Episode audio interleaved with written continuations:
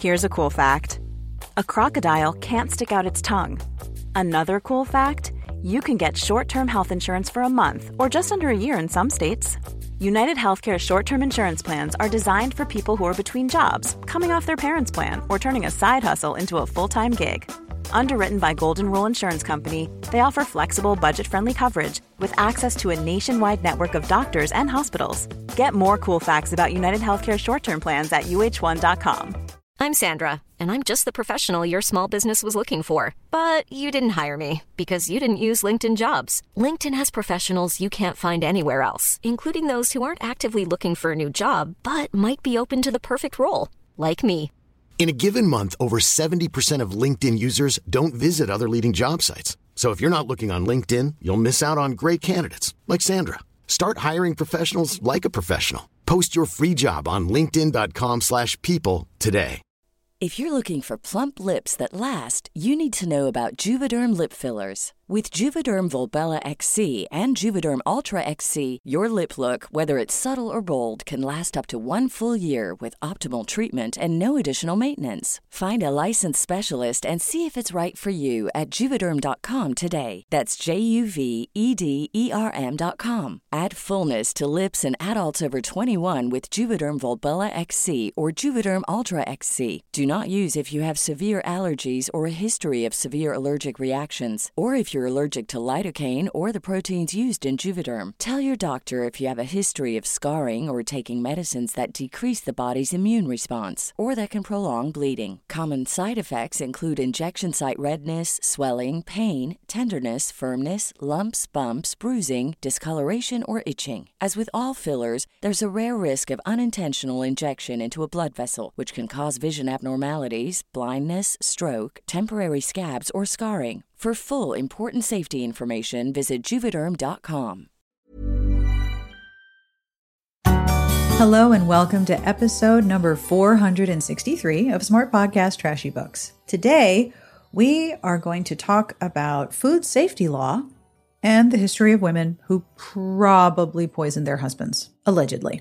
Mikki Kendall, who is on Twitter as Karnythia and is the author of Hood Feminism, is also a very eager historian into the mysteries of what women get away with. And so we are going to talk about poison clusters, dying of fever, and the poisons that might be hanging out in your backyard. Now, this conversation was inspired by two Twitter threads, and I will link to both for your continued wide eyed reading. They will be in the show notes. As Mikki said in, in an email after we recorded, quote, we have evidence of poison clusters with inorganic poisons from autopsy reports, and you can look at death record indices when hunting for clusters of odd deaths, end quote. So, obviously, I have a couple content trigger warnings here. We are going to talk about food safety, food horror stories, actual murder, questions about what is in vaguely labeled food, and we are going to discuss the signs of intimate partner and child abuse. If Earl had to die is an unofficial theme around here lately, this episode is another part of that series. Thank you so much to Mikki Kendall for hanging out with me and talking about poison. I will have links to everywhere you can find Mikki Kendall's work in the show notes and at smartbitchestrashybooks.com slash podcast, as I always do, because I would never let you down like that. Not ever. This podcast episode is brought to you by a new sponsor. It is brought to you in part by Gainful. There is nothing more personal than your health. So, when it comes to finding the right nutrition supplements to meet your fitness goals, you might need a personalized approach. Thankfully, now there's Gainful, the personalized nutrition system that's formulated for your body and your goals. Gainful gives you peace of mind that your protein, hydration, and pre workout supplements contain the finest ingredients specifically for you. Heads up, there's a quiz. I love this part. I got started by taking the five minute Gainful quiz. Gainful considers my dietary needs, my fitness and my health goals, and my unique physiology to personalize my formula. And then I received a follow up email from a registered dietitian checking in that I had received the products and that they were working for me. Yeah, totally working. Gainful delivers my supplements with no shipping charge every month, and I can cancel anytime or adapt my plan as needed. But this is my favorite part. The supplement is flavorless and I receive different flavor boosts so I can customize how I want my supplement to taste. Chocolate, chocolate and peanut butter, matcha green tea. I have options and I'm not stuck with a giant tub of one flavor that I'm going to get tired of. This is a total win. Start your personalized fitness journey today with Gainful. You get $20 off your personalized supplements by going to gainful.com slash Sarah. That's gainful.com slash Sarah for $20 off. Gainful, personalized nutrition made for your tastes. I also have a second new sponsor this week. And heads up to my fellow menstruating humans, we are going to have some frank body talk and a nifty new thing I just learned about. This episode is also brought to you by FlexFit, a better way to have a period. Now, if you are like me, making sure you have the right menstrual supplies can be a bit of what I would call an anxious chore. I never realize that I'm out until I need a product right that minute. And I have been wanting to try reusable menstrual options, but I had really no idea where to start. I need something I can depend on that won't make me feel wasteful and, you know, that protects my clothing. My favorite quarantine sweatpants are light gray. But if you want a period product that looks out for your body, your lifestyle, and the planet, you have got to try Flex. Flex is innovating period care with products that are body safe, made for comfort, and made to keep you moving. And they have got options. There's the Flex Disc, which is a one time use menstrual disc that fits perfectly inside your body.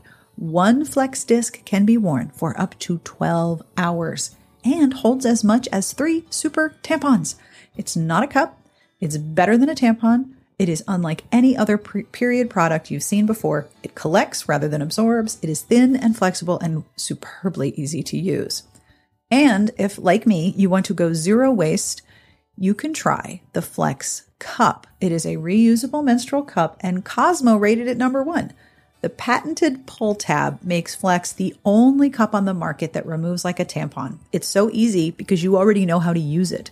It is disability friendly. It is made with beginners in mind. It is velvety soft. It is completely body safe and it will last for years. I dig this cup so much. I am so excited to have a reusable product that works for me. My favorite part of the Flex experience are the I made that up by the way. The helpful videos, the in-depth diagrams, the gifts, and the Flexperts that I did not make up available to walk you through the entire process. It's terrific. You'll never go back to products from the past once you try Flex. So say goodbye to cramps, lend Mother Nature a hand, go to flexfits.com slash Sarah and use code Sarah for 20% off a Flex Disc starter kit or 10% off your first Flex cup, plus free US shipping. Woohoo! That's code Sarah, S-A-R-A-H, at flex, F-L-E-X, fits.com slash Sarah. Hello and thank you, and you look marvelous today, to our Patreon community.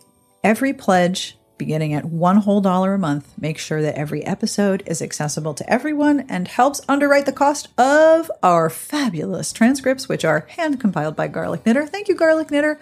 Thank you to many readers and listeners who have joined the Patreon community. If you would like to have a look, patreon.com slash smartbitches.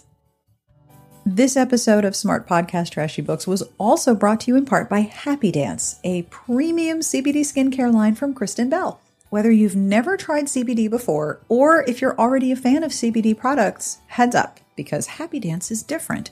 Kristen Bell, yes, the actress from The Good Place, co created Happy Dance so everyone can add the soothing benefits of CBD skincare to their daily routine.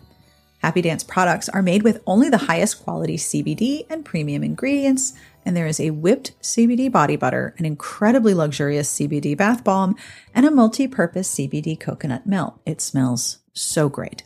So, what does Happy Dance feel like? Well, it's like rubbing a sense of it's going to be okay right into your skin. I love this feeling. I have told you that I keep a jar of the Happy Dance coconut melt on my desk.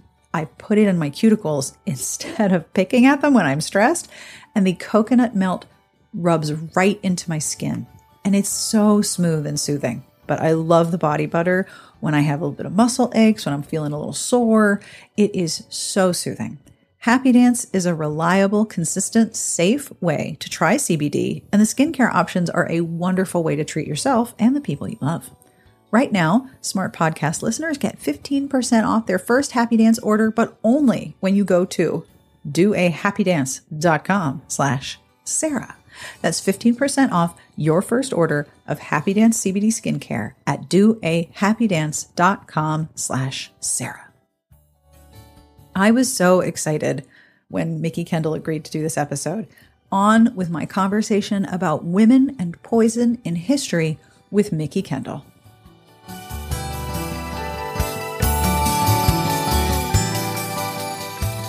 Hi, my name is Mikki Kendall. I am a writer, and occasionally um, I pretend that I am a full fledged feminist, not just a hood feminist. And I also love history and knowing things that women did. As I just said, I know that lots of people come to you to talk about Black feminism, Black Twitter, online activism. I want to talk to you about poison. I love talking about poison. I'm so excited to talk to you about poisoning. Okay, so first, you tweeted recently about food safety, including the embalmed beef scandal, which were not three words I had ever seen together, and that you have a favorite piece of historic food legislation. I love this so much. This is fascinating. How did you come to have a favorite piece of historic food legislation about embalmed beef? I've never said those words together. Okay, so a couple things. Yes, ma'am. A, I am from Chicago where we had a poison cluster, but we also had a bunch of food scandals, especially around the time of the poison clusters. So a lot of early women who got away with murder got away with it because covering up that it wasn't a bad bit of beef was super easy, right? His stomach bothered him. He dropped dead. I got sick. No one's proving whether or not she got sick. Was the perfect alibi for a really long time. A. B. When we had to read Upton Sinclair, uh, The Jungle, A, that book is disturbing. B, because I had a history teacher who was a cruel, cruel bastard we also had to look up um, ways that meat production had been bad because again, Chicago, uh. carrying some deep emotional trauma.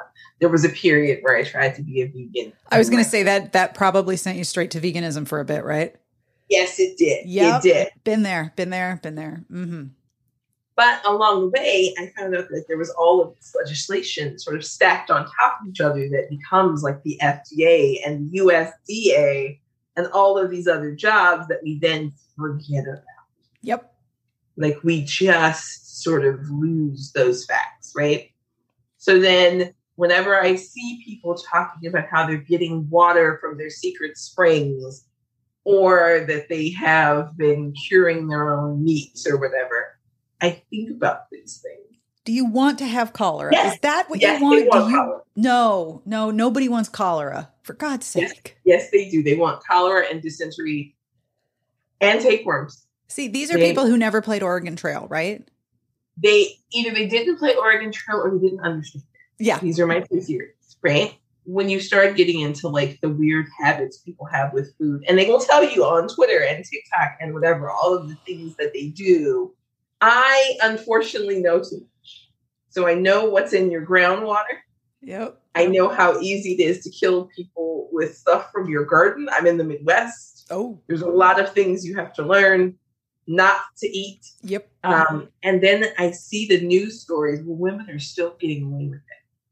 Okay, well, can I tell you a story? Can I tell you a story? Oh, please tell me a story. I want to hear all Okay. the stories. Just Okay. So this is a theory, but I think the police also agreed with my theory, though they couldn't prove it. A woman uh, on the West Coast took a bag of mushrooms from a stranger who had been foraging. And wouldn't you know, her husband and several of his family members were poisoned. They died. Their baby did get sick, but the important part of this story is that when it was over, the baby was better. She got a little sick too. She didn't go to jail for it. It was very tragic. Can't prove a thing. But the part of the story that never made sense was that supposedly someone she had never met gave her a bag of mushrooms and she used all of them to cook for her family. okay. Now I realize that we live in an era when I was growing up where you didn't Mhm. tell people online where you live and you didn't give people your name. And now I, you know you can tell people your name and then ask them to come in their car to get you at your home and take you somewhere. Like that's a whole other world of online interaction. But i still don't know that i would take mushrooms from a total stranger and be like let me just make some ragu real quick. That was the part of the story that never made any sense to me. And the police definitely investigated it, but they never found the man and they could never prove she did it her family herself. Like I don't believe they ever figured it out. It goes back. There've been several of these stories where periodically even the people who do forage mushrooms like as a hobby make a point of saying if you do not know what you're doing Oh, yeah. don't know the person oh yeah who has given them to you and thus not. you know they know what they're doing you shouldn't eat them right and this was the thing because there are a couple of these cases another case around the same time where a bunch of people were in november of i want to say yeah in November in 2016 hmm um, people started eating these wild mushrooms, and several people got sick. Northern California is where it happened. And basically, they were like, yeah, a meal of grilled mushrooms leads to liver transplant. oh dear god do, do people not understand that there are functioning parts of government that operate behind the scenes to keep you from dying of stupid I I thought so, and I've seen a girl on uh, TikTok talking about how she picks berries and things. But you know what's different about her content? She always tells you what not to eat. She makes a Yes. point of saying, "This looks like this. This is safe to eat. None of these things are." yep Other people tend to make content about what they found yeah and how yummy it is. Yeah.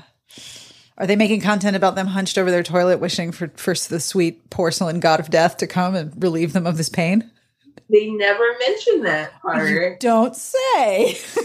mention it. Mm. But the part that's interesting is that that outbreak, several of the people involved there um, survived. They survived, but they did liver transplants. However, um, around the same time as that story, there was then the other story in the same area, right. and that woman's husband and I want to say two other people don't believe they survived. But it was sort of buried in the story because it was part of this big cluster of people who had done this very stupid thing. Right. And it's being framed as look at these people going out in the woods, eating stuff off the ground. Maybe you shouldn't do that. Right. And so I went looking back when that story came out in 2017 and then found out there were others from the 90s. You know, when we think of poison now, we think of things they test for. And this is like my completely irresponsible, but I have to say it out loud and accurate statement. There are many very pretty things that grow in your community that are um, plants that are flowering that are fatal. Don't eat random things off the ground seems like really good advice. I mean, it's at the point where New Hampshire is now requiring like licenses for people who want to forage in classes because, again, they have realized, as did you, that some people will go out and pick things, and that sounds great, but just randomly eating things you don't know anything about can kill you. Yeah, you got to stop people from dying of stupid. It would be Well, good. It would be good. The only problem is that I'm not sure people are willing to stop dying from stupid. What is exactly your favorite piece of historical legislation? Can you please tell me about this? we have to keep in mind that many of the things that happened after Eleanor Roosevelt created the American Chamber of Horrors to eliminate deficiencies in older acts. Yeah. Right. So it's not even like we get a single act. We get this stacking of acts, which is why I have to think about what the name of the original one was. Because when I tell you the, the 1906 Pure Food and Drug Act is not it, but it's the one everybody thinks of. So I'm trying to find the name of the original because According to your tweet, it was the Federal Meat Inspection Act of 1906. Is that it? yes, Yes. that's there's that's my favorite one about meat. There's another one before that from 1848, and I'm trying to find the name of that I found out about after I wrote that thread because the Meat Inspection Act of 1906 and the Food and Drug Act, Pure Food and Drug Act of 1906. All of that happens after one in 1848. That's a bit of time between those two. A lot, Yes. of, lot of food can go wrong in that time. Yes. And I'm trying to remember the name of that one. I'm failing only because I am one of those people who um, was fascinated um, by the fact that food inspection was largely thought to be the duty of the consumer prior to 1848. Yeah, that's not going to work. So, like, there's this whole list, right? Where even in 1820 is when we first start to standardize medicine, Right. kind of, right? And then we get to these other acts, and then we start to say, wait, we need people to make sure that these acts are being obeyed. So then there's like this hundred year process where we start to like poke little band aids on the holes. But prior to this, America's a mess. And you know what you find? These big clusters, not just the typhoid and typhus and whatever, but cholera and dysentery, that they just didn't know where it came from. And so this was the thing because I had that whole thread, right? Mhm. And so then this guy emails me, a historian whose name I'm not sure he wants in public, and so I won't say it. That's just in case you don't know. But he's just talking to me about the Sherley Amendment and how that exists basically because uh, Mrs. Winslow's soothing syrup for teething and colicky babies Oh, God. was never labeled, but it was full of morphine. Duh. That was the other one I was trying to find. When I tell you that there were so many things that we were just sticking like little, Little band aids. Like the, band-aid here, like the tiny little little square ones. Yeah, the little square ones that don't stick very long. Those band aids. Yes, and we were poking those band-aids over literally big gaping holes. Yeah. Abscesses running with us. Yeah. Or- You said in your thread you're amazed we made it out of the 1900s alive. I listen, I knew about the baby bottles that were breeding bacteria that killed babies. I didn't know about the unlabeled teething syrups loaded with morphine. Oh, yeah. It was very effective. I went back, I could find some of the ads. It was considered very effective. Well, I mean, The ads are beautiful. The ads, it's a mother reclining in bed with her babies. They're all smiling.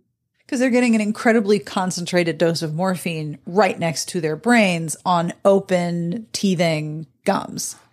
Yeah, that's not good. Not, yeah, not just on teething, because in some cases, as you know, kids lose teeth and that hurts too. Yeah. So, yeah. hmm So you also mentioned in this thread where you're talking about the ugh, embalmed meat scandal. Ew. Embalmed beef is great. It's great. They sent it to the army in cans and was like, "This smells bad. Eat it." Not only was it, it smells bad, eat it. It smelled of formal- formaldehyde. It Right. stank of formaldehyde.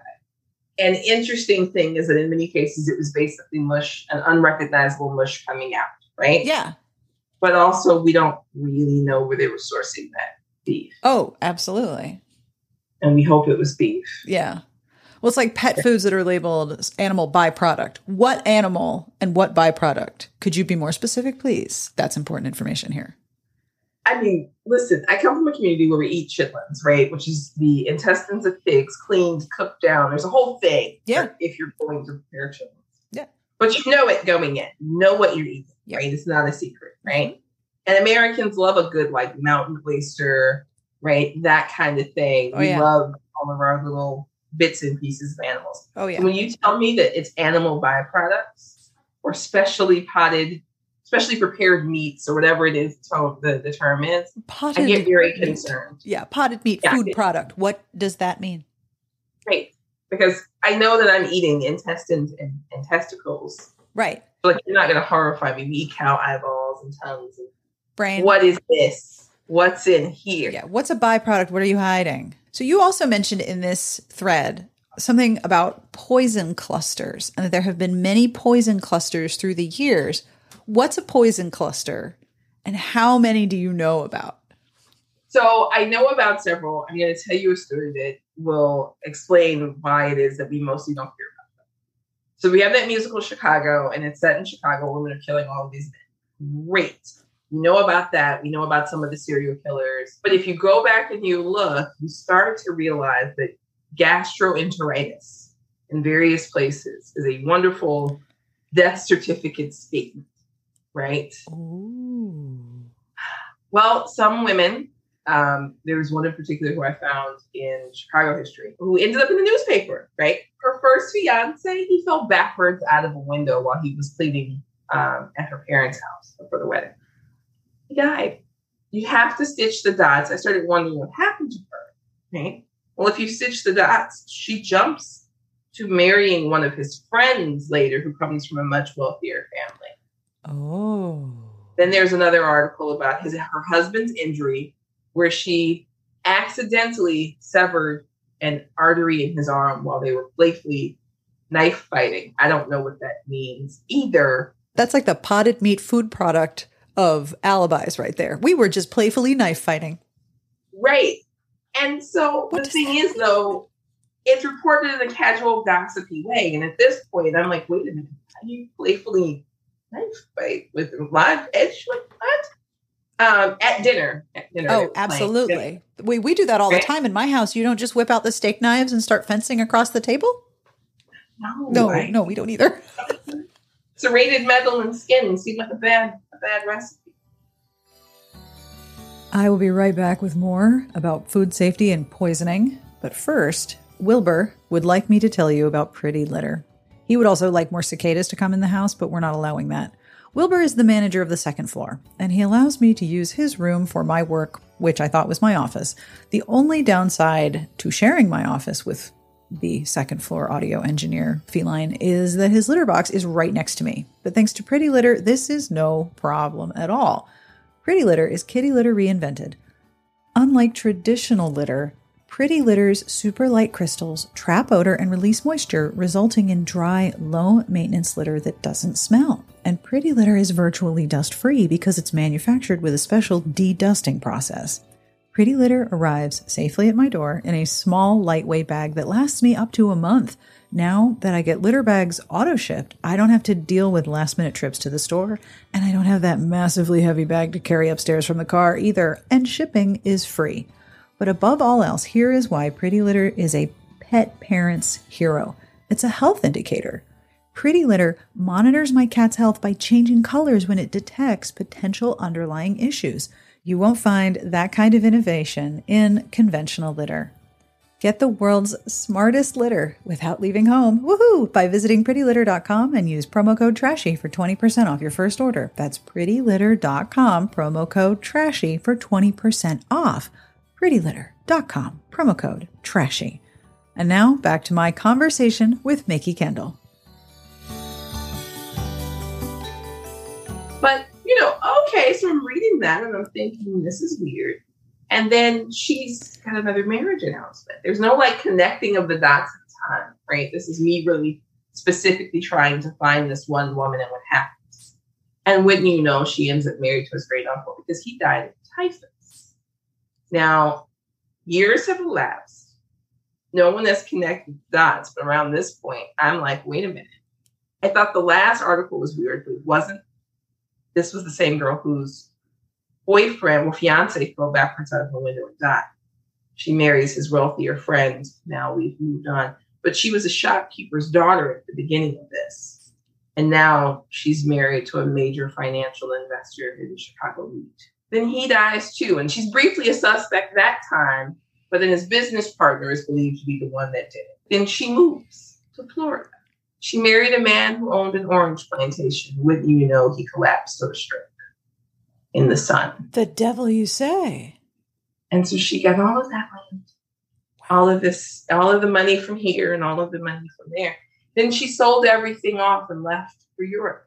And that was one of the things that I found while I was trying to figure out why so many poisons. Because American divorce law is this really weird thing where we didn't have any laws that protected women and we still have great laws that protect women. True But fact. we have a handful of things. We have that running joke that we miss the days when men went off to war and died, right? yeah. But before that joke, men died of stomach problems very young.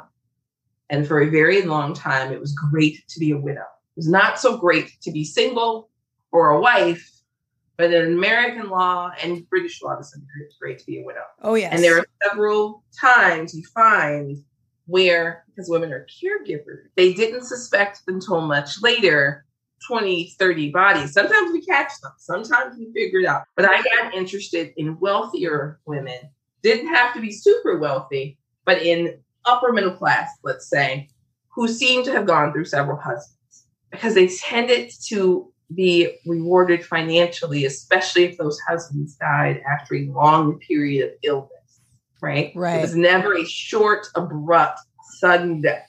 No, he's poorly for a while. Right. He's poorly for a very long time. And then you start looking. And I've told this story on Twitter before, but a woman once told me about the time she murdered her husband and got away with it. I love this story so much. Thank you. First of all, is this is this your biggest Twitter thread? I'm not sure. Eh, Possibly. Because Twitter doesn't let you sort by retweets. Like you can't see like easily No. which one it is. But would you would you would you recap this story? Do you mind? Okay, so let me tell you, this is the longer version. Because you and I have that same thing where people just tell us their business, right? My husband Yes. call, my husband calls it bartender pheromone. Like people just tell me Oh. everything, and, and I'm just like, "Wh- why, why, why do I know this now? I so I am on a bus. Yep. First of all, I have a face and only announcers tell me all your business, but also she's the nice one. I don't know what that is, but especially older people will come and sit next to me on public transit. Oh yeah, Right. yeah. They will walk past other people to sit next to me, and then I get like the questions about who I am, what I'm doing, blah blah blah. If they are lonely, they're talking to me. Yeah. Is this so we're sitting there and we got stuck in traffic on Michigan Avenue. If you've ever been in Chicago in the summer when the festivals and stuff start, you know that sometimes that six bus you caught further north moves really quickly, and sometimes you're just going to be there. It's going to be an hour, Yep. right? And the reason to take the bus and not the train is that the trains are going to be packed full and buses have windows that open. I know that doesn't sound like it makes much of a difference, but trust me, it does in the summer. So we're sitting on the bus, and I was already in, in the throes of figuring I need to leave my own marriage because I was uh, married to somebody I needed to divorce. Right. That happened. later. I did divorce him. I didn't kill him. Just want to point that out. But we're talking, and I must have looked sad because she asked me what was wrong, and she looked kind of like Whistler's grandma, right? We were talking cute little twin set and pearls that, like, if you've ever seen like a Midwestern like roller set perm, Oh, yeah. right? The very soft curl, like there's this a look to these women. Just a little puff at the top and the sides. Yep. Yes. And there's no fear of whatever you're saying, whatever's going on. Like they just look like you could cuddle them. Oh The yeah. way to put it. Right? So we're sitting there, we're talking, and she looks at me and she says, I was married to one like that. He was a liar. And like the shift, the flick, I was married to one like that. He was a liar. And I was like, ah! right? Like I just Okay. male. But also, now I tell you the other thing, I'm nosy. Oh. I am incredibly, unbelievably dyed in the wool. It's genetic nosy. Yes, this is why I have a podcast. And so people will just tell me all of the things. I will listen. I am mostly not frankly judging you because your story fascinates me. So then she starts talking about this man who was almost 20 years older than her, though she didn't know that when she married him. He lied to her about his age. He lied to her about everything. Okay. So she's a teenage girl from a farm somewhere in Iowa when she meets this man who had been working as a traveling salesman. He never bothers to tell her that he's sick, he has some kind of heart condition, or that he is really looking for a nursemaid more than anything else, right? She has no idea. Mhm. So they get married. He makes all the appropriate promises, including the fact that he has a house and that he wants her to come to his home in Chicago. The time, it sounds like he promised that when he's taking trips to Iowa, which were pretty regular, he would take her too. So she would get to see her family all the time, right? But she wouldn't have to do all the other traveling around. So family agrees. You get the impression there were a lot of kids. This is possibly also why this agreement kind of flows really smooth. Okay, great. She gets to Chicago. He bu- he does own a house. That's the only thing that's true. He's actually about to stop being able to travel very much. He's got some kind of pension. There's no going to see her family, and then he proceeds to be abusive. Even when he's not physically abusive to her, he's verbally abusive. And everything is a reason for him to be mean to her. The cut of meat she brings home from the grocery store isn't good enough. It's a bad day. It's too nice. He calls her all kinds of names and asks what she did to get. She spends too long outside talking to the neighbor. Whatever, right? Mm-hmm. She's not she's not outside long enough. The neighbors and think she's rude. She could literally do nothing right. She's telling me this story. I'm very sad for her. And then she starts talking about the garden around this house and how no one had taken care of it. Now, in what we now call Tri-Taylor and used to be called Little Italy, there are these little houses. They're almost like row houses. There's a little space between them. They all have these very small yards. So I know exactly where she's talking about. And she then goes on to explain that the yard was completely overgrown. Right. A fun, weird fact in the Midwest is that because all of this was either, you know, woods or farmland or whatever, all manner of stuff will grow in this soil unless it's really toxic, right? Yep. When she starts cleaning up the yard, it's full of mushrooms, it's full of digitalis plants, foxgloves, which are pretty, all of these things. And as she's explaining this to me, I'm trying to figure out because I know just enough of the poison at that point. I've read enough Agatha Christie mysteries and things like that to be like, this is an odd story turn from he was a terrible man and I hated his guts to I got a backyard full of poison. Right. And then she says, so I started giving those to him. I said, giving what to him?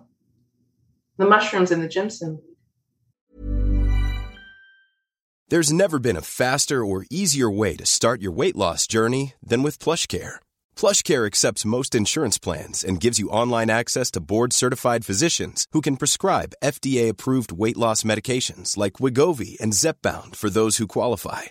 Take charge of your health and speak with a board-certified physician about a weight loss plan that's right for you.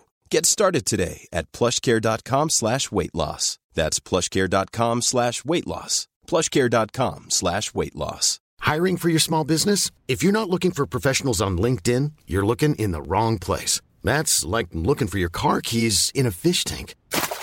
LinkedIn helps you hire professionals you can't find anywhere else, even those who aren't actively searching for a new job but might be open to the perfect role. In a given month, over 70% of LinkedIn users don't even visit other leading job sites. So start looking in the right place. With LinkedIn, you can hire professionals like a professional. Post your free job on linkedin.com slash people today. As part of making stews and soups and things. But she didn't know how much to give him, so he just gets sicker. Right? But he's so much sicker now he's not so mean because his guts are basically trying to turn themselves into knots because even though she said she just started giving them to him i wonder after the fact if she really didn't know how much to put in there because i think put one in and see how sick it makes him might be the thing but meanwhile let's circle back to the butcher for a second every time she goes to pick up their cut of meat for dinner the butcher's boy is nice to her yeah He's very polite. He's very sweet. He always asks after her. And, you know, until she makes him too sick to do so, her husband has definitely been hitting her on occasion, right? People know. There's nothing anyone's going to do about it. But people know. Yeah. And the butcher's boy is nicer. He doesn't judge her. He figures out the precise range of meat cuts, right? That this man will not give her too hard of a time, right? Etc. And I think she made a decision I have no proof. But you know, the man who works at the butcher's, even though his family owns the business, he's not guaranteed to have a lot of money. And I don't think this was a girl who wanted to be poor. And her husband had this house, and he had that money that he was going to live off of, and a wife inherits. An ex-wife is penniless and disgraced. We'll put it that way. So when you know she made him soup, a big pot of stew, mushrooms, all manner of leaves from the yard, all of those things. And then she didn't eat any of it. He ate the entire pot because that was the other thing. You see, he was greedy. He was always complaining about how much she ate. And he ate every bit. And then he went to bed. And she stayed up and she cleaned and she, you know, had a little bread and butter. And the next day she went out there and when, you know, she cleaned up the garden. And I wouldn't be surprised to hear that she disposed of the pots that she used, and she left him in there resting for a day and some change. And then she called the doctor when she couldn't wake him up. And the doctor, possibly looking at a split lip or a poorly covered black eye, the doctor said his heart gave out in his sleep. He wrote the death certificate and sent him on his way. And meanwhile, she just had cleaned the house and bought groceries and taking care of things, trying to make that mean man happy. Yep. So she had a funeral instead. And the butcher had a new wife. Oh, The butcher's boy got a wife. They had a home. I don't think they lived in that house, but a nice rental income. That'll go That's very hard. far. That'll go very far. Yeah. Would go very far. And the interesting thing, I recognize she was probably trying to give a girl a hand. The interesting thing was that except for when she looked mean and angry about this man, she mostly looked very sweet. Yep. Right? But she had a daughter who was widowed, etc. And I had questions that I couldn't ask. Right? She got off the bus. Tiny tottering old lady. Yep. But you know, she didn't believe in men who were liars. She didn't believe in men who were mean. And she understood the value of a good garden. And I sort of got my interest spiked in looking into these things in part because of her. And realized along the way when I was trying to find out more and trying to like connect these dots in Chicago, because I've heard other stories like this from, about older women in Chicago, that we don't really know how many people are poisoned. We think of poison as a women's weapon, and we think of it mainly when they get caught. But we also have a lot of stories about women who did get caught having multiple victims. But the women who did not get caught, A, that have multiple victims, but also B, they were satisfied with killing the one they needed to kill. They just needed that one. They needed that one. Like you said in your thread about the embalmed beef, um, you know, a lot of these men coming back from war already had bad stomachs. They'd eaten terrible things. They'd been sitting in trenches. They had probably worms and all kinds of things, and it didn't take much to shove them off, especially if they were miserable. And the poison clusters, I mean, all of this originates in the idea that by limiting women to marriage, that was their only choice. And if they didn't have a good one, they didn't have a lot of options to get out of it either. Right. And this was the thing. We didn't we made it impossible to get a good divorce. And in many cases, depending upon where you were, even if you could get a divorce, you had to leave your children behind. Yeah. hmm Right? Yep. And there was no guarantee, even if you were able to take your children, he would have to support. Yep. Right. And so we create that box, and then we add in one more box because this is, you know, back when getting an abortion um, was not yet a Republican talking point, but also it wasn't cheap. Nope. It wasn't easy for poor women. A lot of women had to know how to handle contraception on their own. Yep.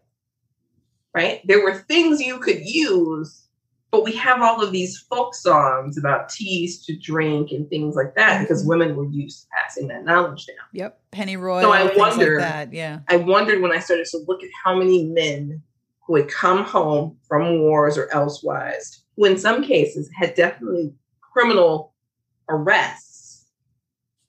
They their wives survived, they didn't. Yep.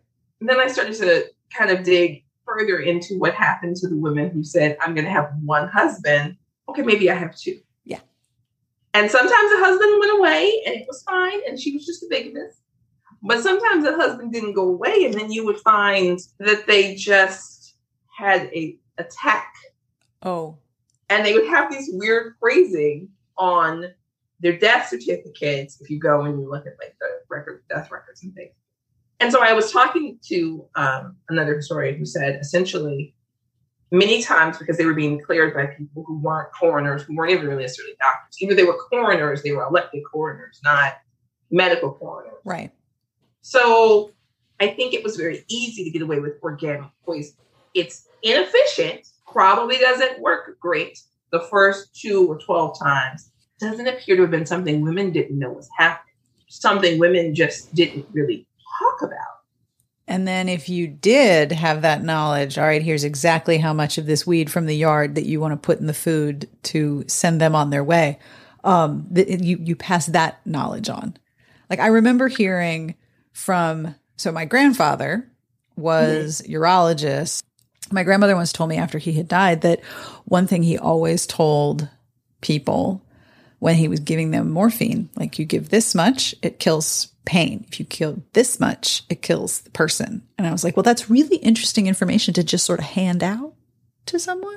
Like, just here you go. Here's the murder dose. Thank you. See you later. Have a good day. Oh, yeah. And this is the same thing with the, the, the garden pharmacopoeia, right? If you go back and you look at a lot of the books, Oh, yeah. the housekeeping books, many of them specify a drop will do this, more than three drops will.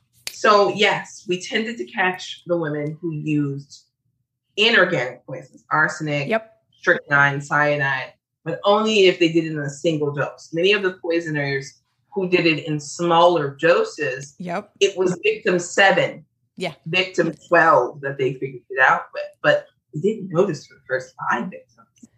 And there's a lot of women, older women, who have who have dispatched a uh, a marriage often, and it's fascinating, especially right now with this trend of books where, but I'm calling Earl had to die, of women who are getting away with murder and are very upfront about it. And you know, in in in writing, you talk so much about the sympathetic characters. You have sympathy for somebody who's like, yeah, nope, the only choice was killing him, so that's what I did. When you read their letters back and forth to each other, in many cases, women speak casually of the multiple deaths of so and so's husband. And they don't seem particularly concerned or shocked or whatever, right? Nope. They think it is completely normal. And when you talk to elders who, you know, live through these various periods, and they often will say, well, you know, so and so always had gallstones, so and so always had stomach issues, he was always poorly. And you start to think, how long would you have to make someone sick before they became just someone who was poorly? And I don't think it took very long. I think it was a matter of weeks or months. And we've already got this suspicious food everywhere that's unregulated Well- and unprotected. So it's real easy to hide that underneath, you know, bad beer. Right. You had bad beef, bad mushrooms, bad beer, because bad beer killed a bunch of people. And I'm sure a murder or two was hidden there in England, but also bad beer gave a lot of people stomach issues. Here, Mhm. you have bathtub gin, you have all of these things. I mean, we had rendered women legally essentially children in marriage, right? They didn't own their property, they didn't have control of themselves. You couldn't, for instance, get credit in your name, Oh, yeah. or in some cases, even have a bank account. In your own name. Yeah. Yeah. Right, as a wife, but as a widow, Oh, well, I mean, there's a whole subgenre of historical romances with, with widows who are able to do whatever the heck they want. So much power, so much wealth, so, so much to do. right? And so much, I mean, to be honest, where was the downside for them if they were married to a man they didn't want to marry in the first place, right? Like we always have like these fortune hunter romance novels where the fortune hunting guy comes in, and he marries the heiress, and then like he's assumed to be taking everything over.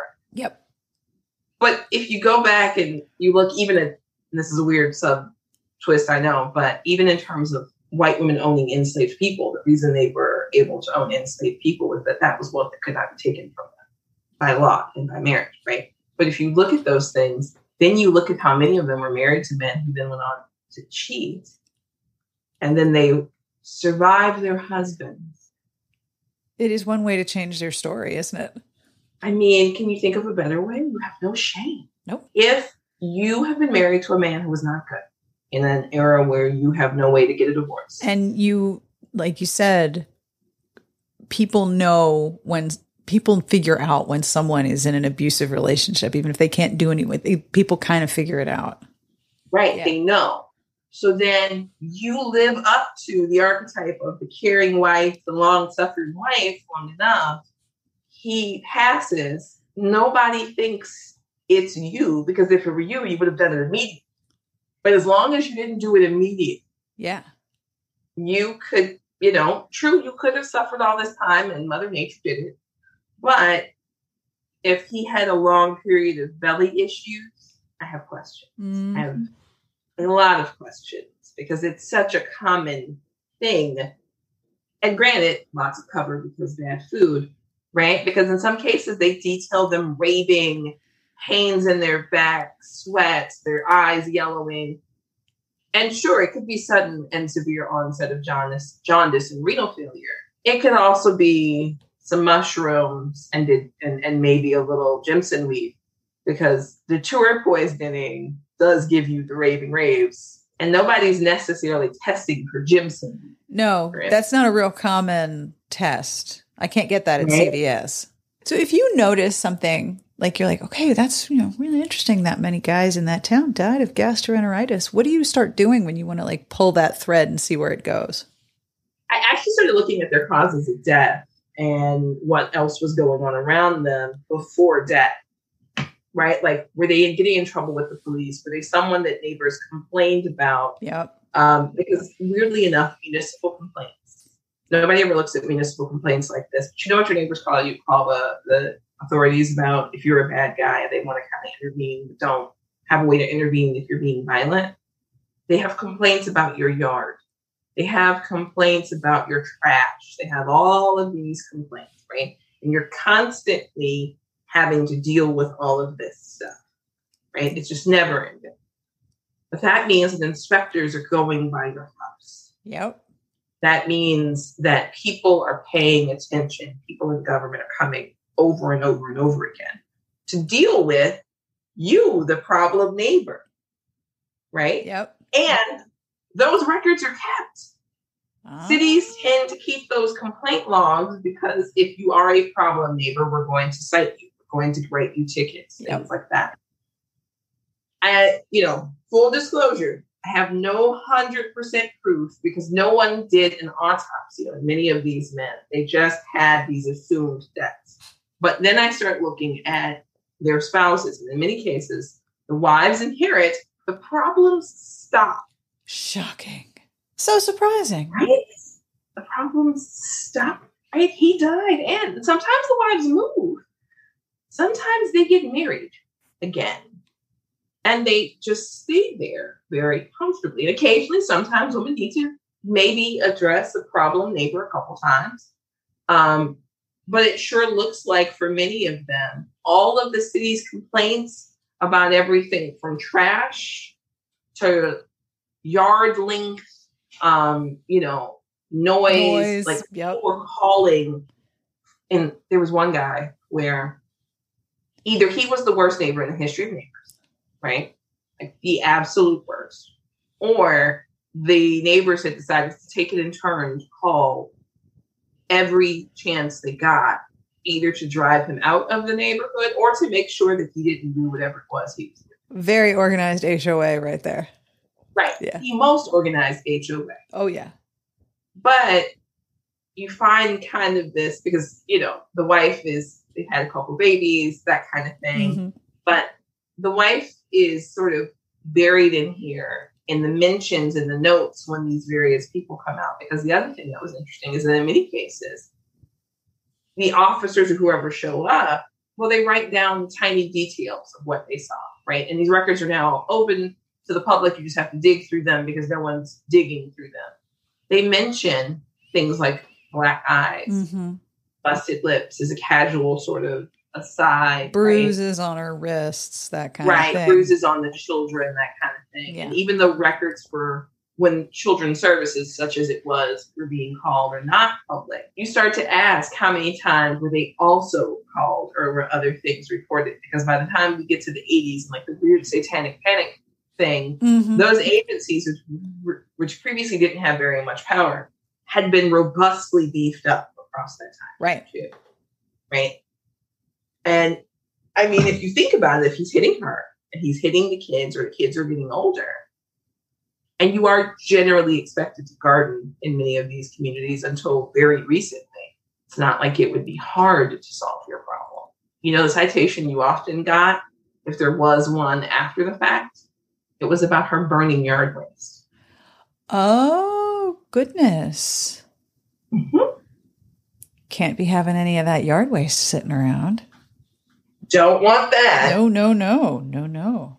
So you dig through those records and you find this pattern, and it's a pattern. Yes.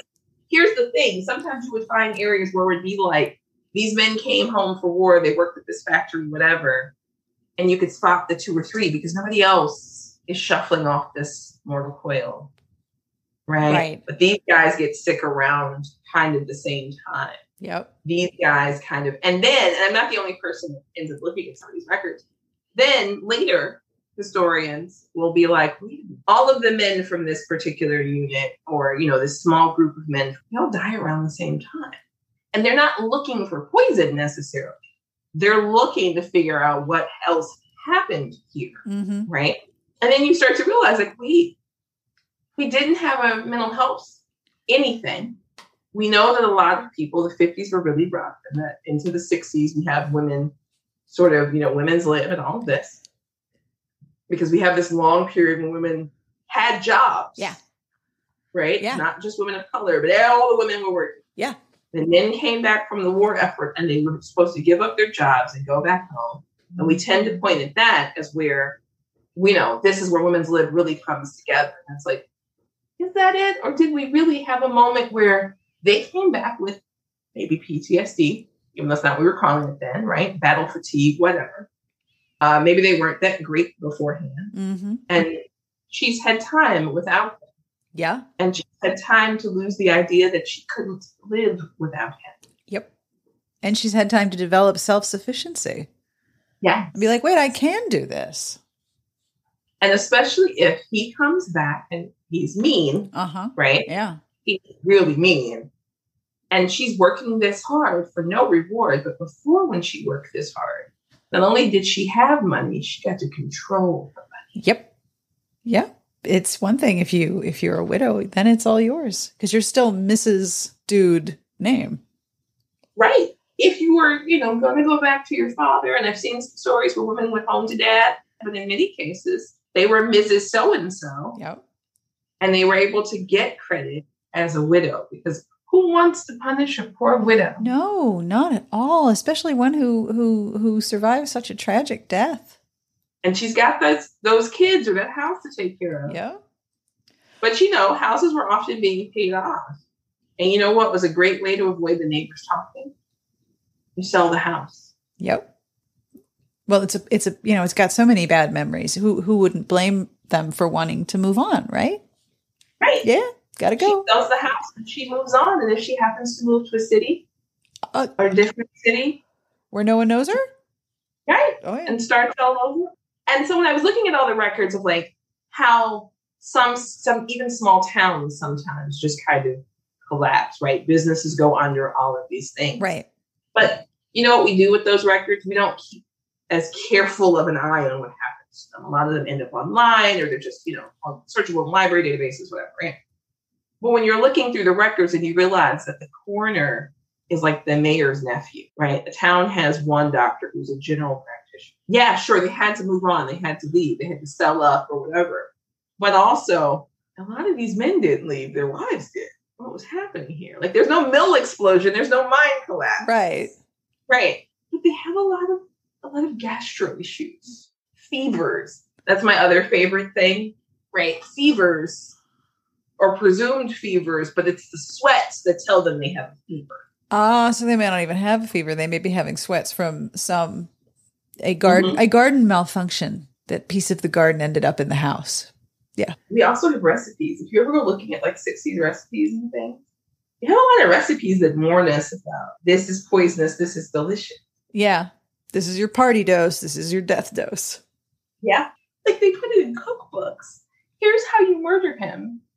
In a cutesy cookbook women's magazine. Maybe all of these weird salads we see on the internet where it's like jello with ham in it and you know these absolutely absurd salads that you look back and you're like no no this can't be real. Maybe those were poison covers. So what are you working on right now?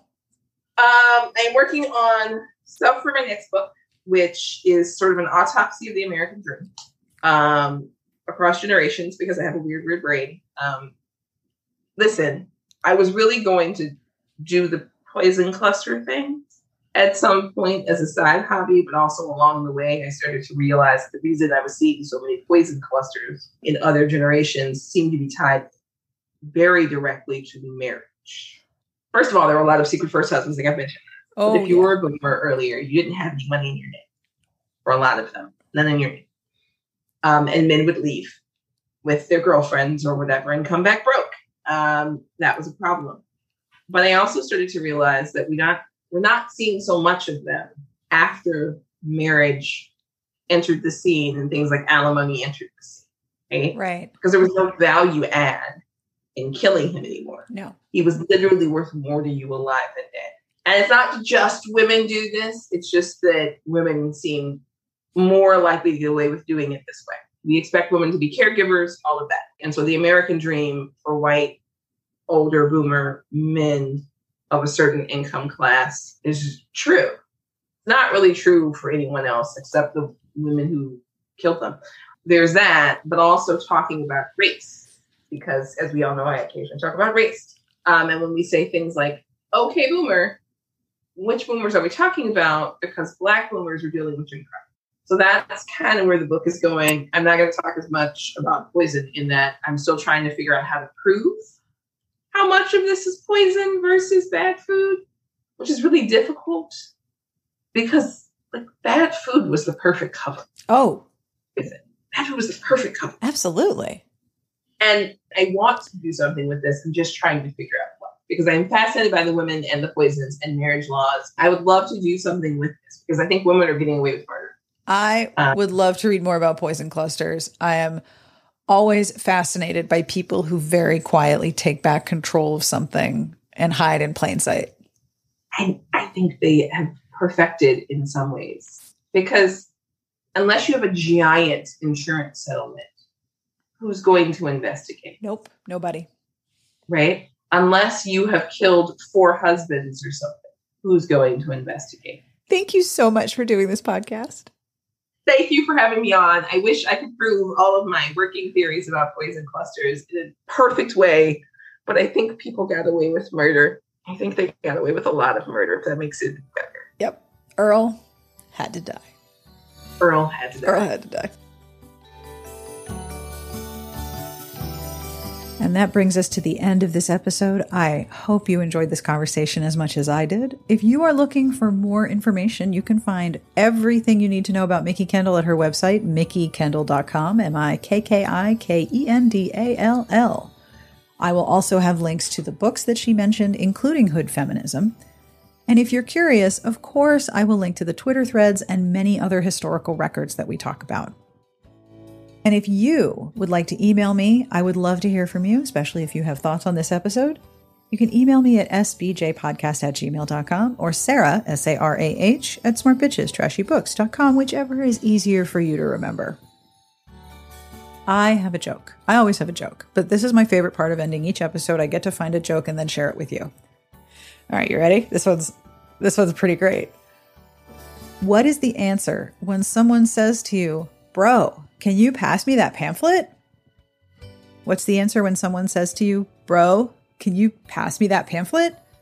The answer, "Bro, sure." Bro, sure. it really helps if I just imagine Bill and Ted saying this to each other. Bro, sure. Ah, so great. If you have jokes that you want to share with me, you know that I want to hear them, right? You can email them to me at sbjpodcast at gmail.com.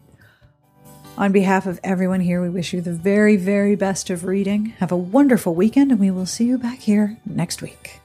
Smart Podcast Trashy Books is part of the Frolic Podcast Network. You can find more outstanding podcasts to subscribe to at frolic.media slash podcasts.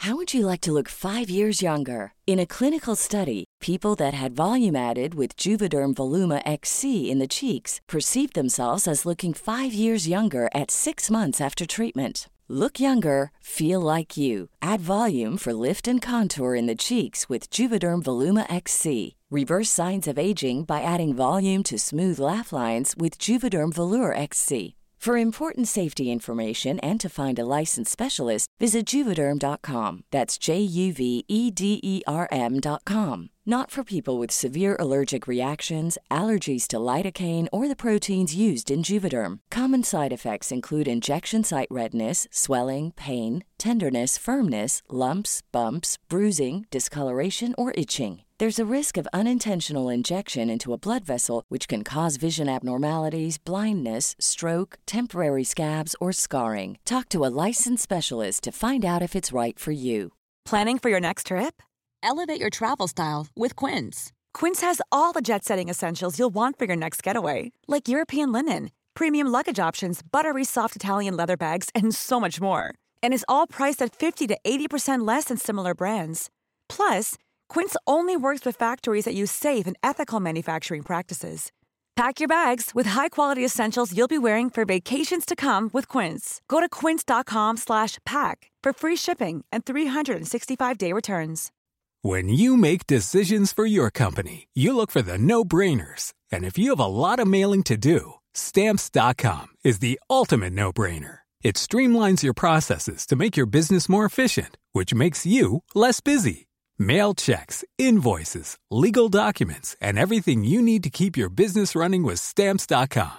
Seamlessly connect with every major marketplace and shopping cart. Schedule package pickups and see your cheapest and fastest shipping options from different carriers with rates up to 89% off USPS and UPS rates. And with the stamps.com mobile app, you can take care of mailing and shipping wherever you are. Make the same no-brainer decision as over 1 million other businesses with stamps.com. Sign up with code program for a 4-week trial plus free postage and a free digital scale. No long-term commitments or contracts. That's stamps.com. Code program.